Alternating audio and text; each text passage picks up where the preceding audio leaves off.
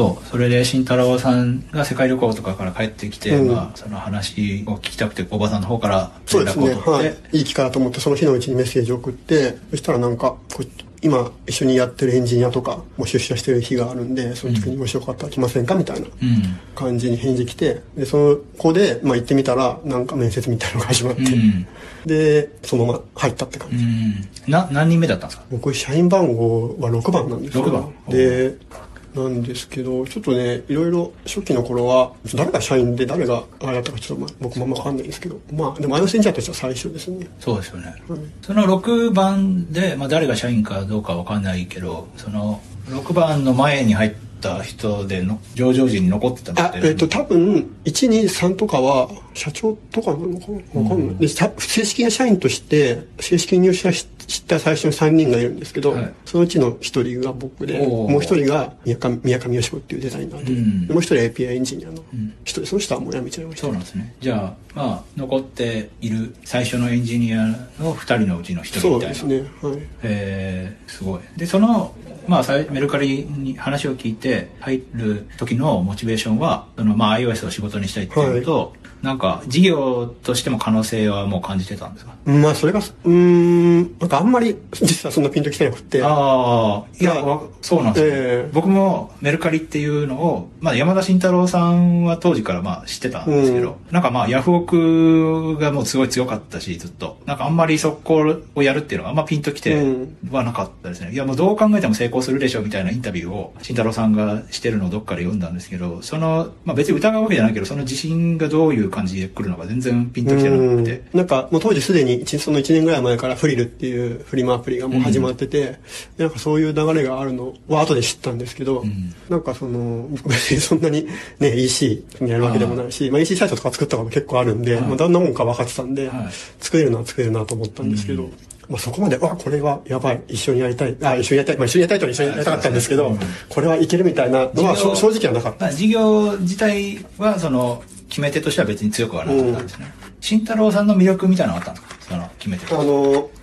まあ、慎太郎さんっていうほど僕は全然言ないですけど山田さんってあまりにも一般的すぎるから確かに。慎太郎さんでいいと。慎太郎さんって言わないと。慎太郎さんは、まあ、なんか、そのジンガあなんか、右脳のはい。はい。右脳っていう会社を立ち上げて、それをジンガっていうゲーム会社に売却して、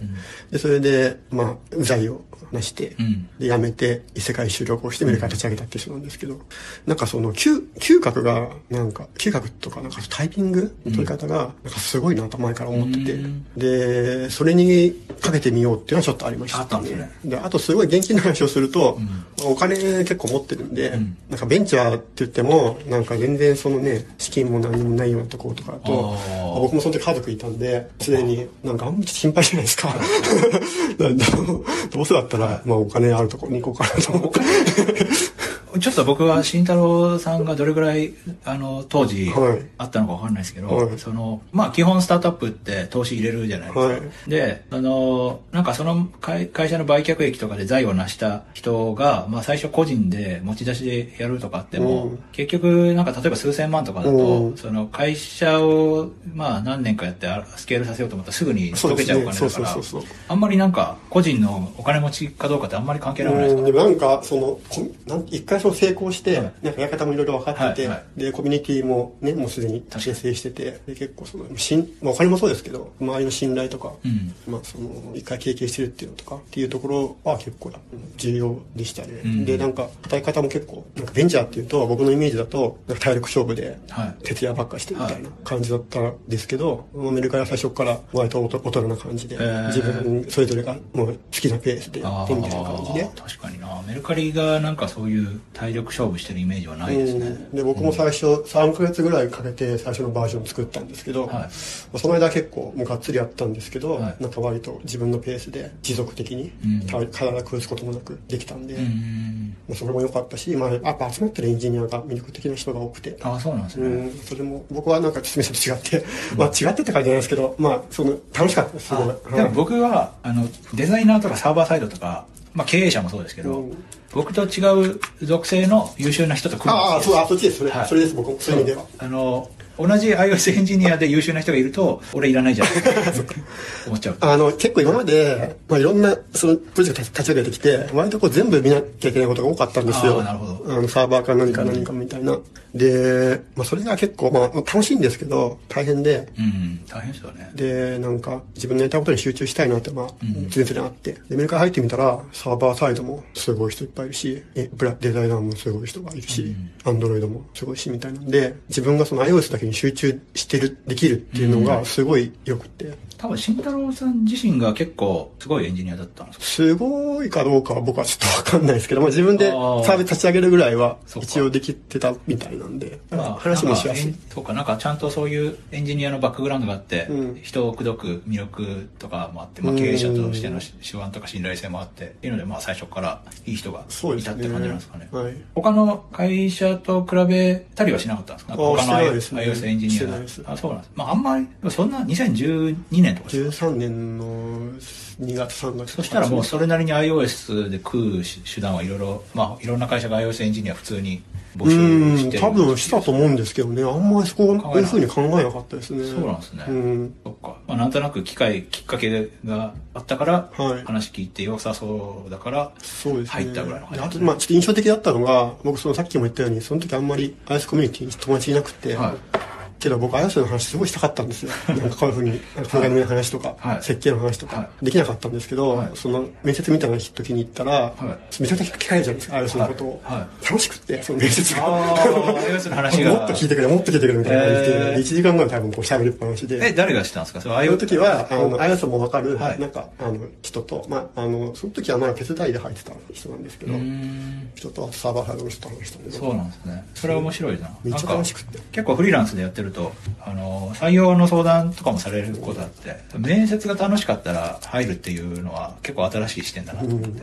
確かにちょっといいですね。引き続きそれで、大場さんのメルカリでの成功への軌跡を聞いてですけど、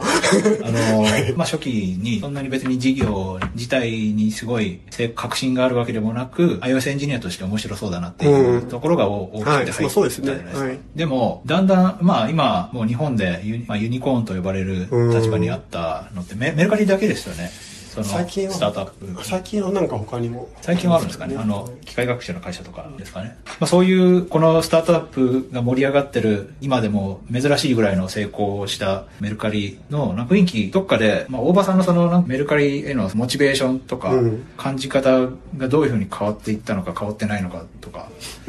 途中でこう、じ、まあ、事業としての可能性をどっかで感じたとか、別にずっと普通にエンジニアとして面白いからやってただけだとか、ここら辺でちょっとだれてきた時期もあったけど、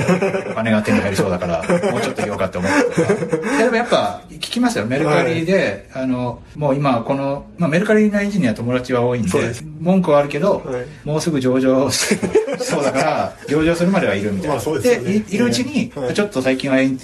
い人が入って面白くなってきたチーム変わって面白くなってきた。まあいろんな話聞くんで、まあそれは別にあっていいことだと思うんですけど、うん大場さんがその初期に入った大場さんが、この奇跡の中でどんな風に変わったり変わらなかったりしたのかな。うーん。あの、そうですね。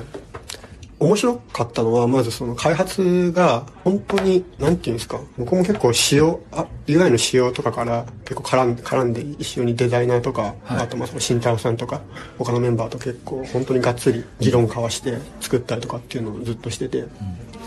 で、それも楽しかったし、なんか、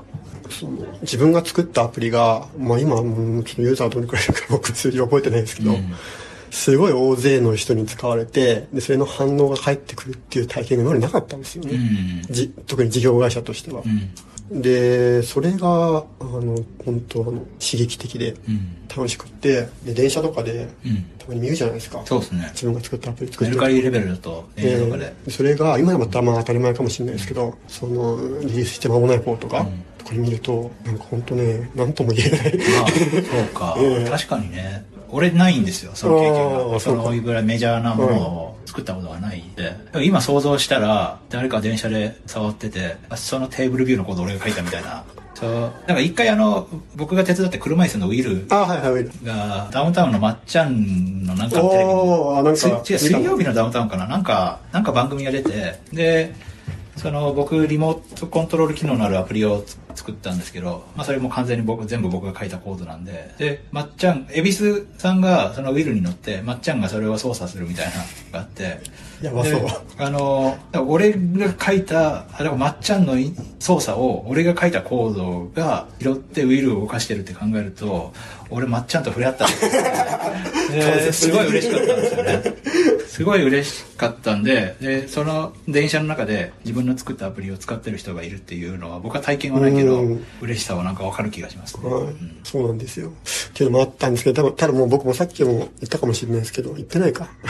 やっぱ飽きやすいんですよね。言ってます。はい、言ってます。言ったか、はい、言いましたね。で、まあ、でもあって、まあ、楽しくやってたんですけど、で、なんか、あの、まあ、ある時から新しい事業もやりたいなっていうのもあって、うん、で、まあ、答えを言ってたんですよ。なんか新しいことやるんだったらやりたいってって。うん、そしたら、飽きたって言ってた。あ、いや、飽きた、飽きたとか言ったんですよ。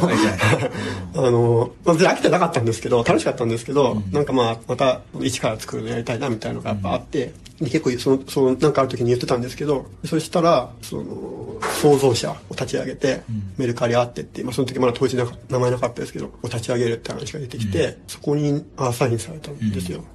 で、そこで10ヶ月やって、まあ、それもすごい楽しくて。うん、で、10ヶ月して、まだまあ差別は続いてるんですけど、僕はちょっと本体の方帰る、帰ることになって、で、帰った時に、なんかちょっと社内の大きめのプロジェクトやって、その後に UK に行くことになって、うん、っていう感じで、その、まあ、じゅそのあどんどん新しいことやりたいっていうのと、あと僕ちち、小さいチームがすごい好きなんで。ああ、わかります。すごいわかります。はい。そうです。それが、社内に、こんだけ今もう何千何人とかなってますけど、うん、社内でずっとそれが実現できてたんで、続けられたのもあったかなっていうのはちょっとありますね。環境として自分が新しいこともできて、で、会社は育っていくけど、その時々の新しいチームに入ることでずっと小さいチームで居続けられて、うん、ずっと楽しくて辞めようと思うことも別になかったっていう感じなんですね。はい。日本で働いてる時は、本当メルカリで働いてる間は、ストレス本当ほぼゼロで。えー、あんまり、その。逆にイギリスでストレスあったんですか？イギリスはね、あの、コミュニケーションストレスがすごい強くて、それ以外は大丈夫あったんですけど。コミュニケーションストレスってどういう？だから英語が通じ、通じああ、そうですか。100%コミュニケーションができないっていうのが、なんかすごいストレスで。その、イギリスの話聞きたいんですけど、イギリス編に行くために一回チャプター聞きますか？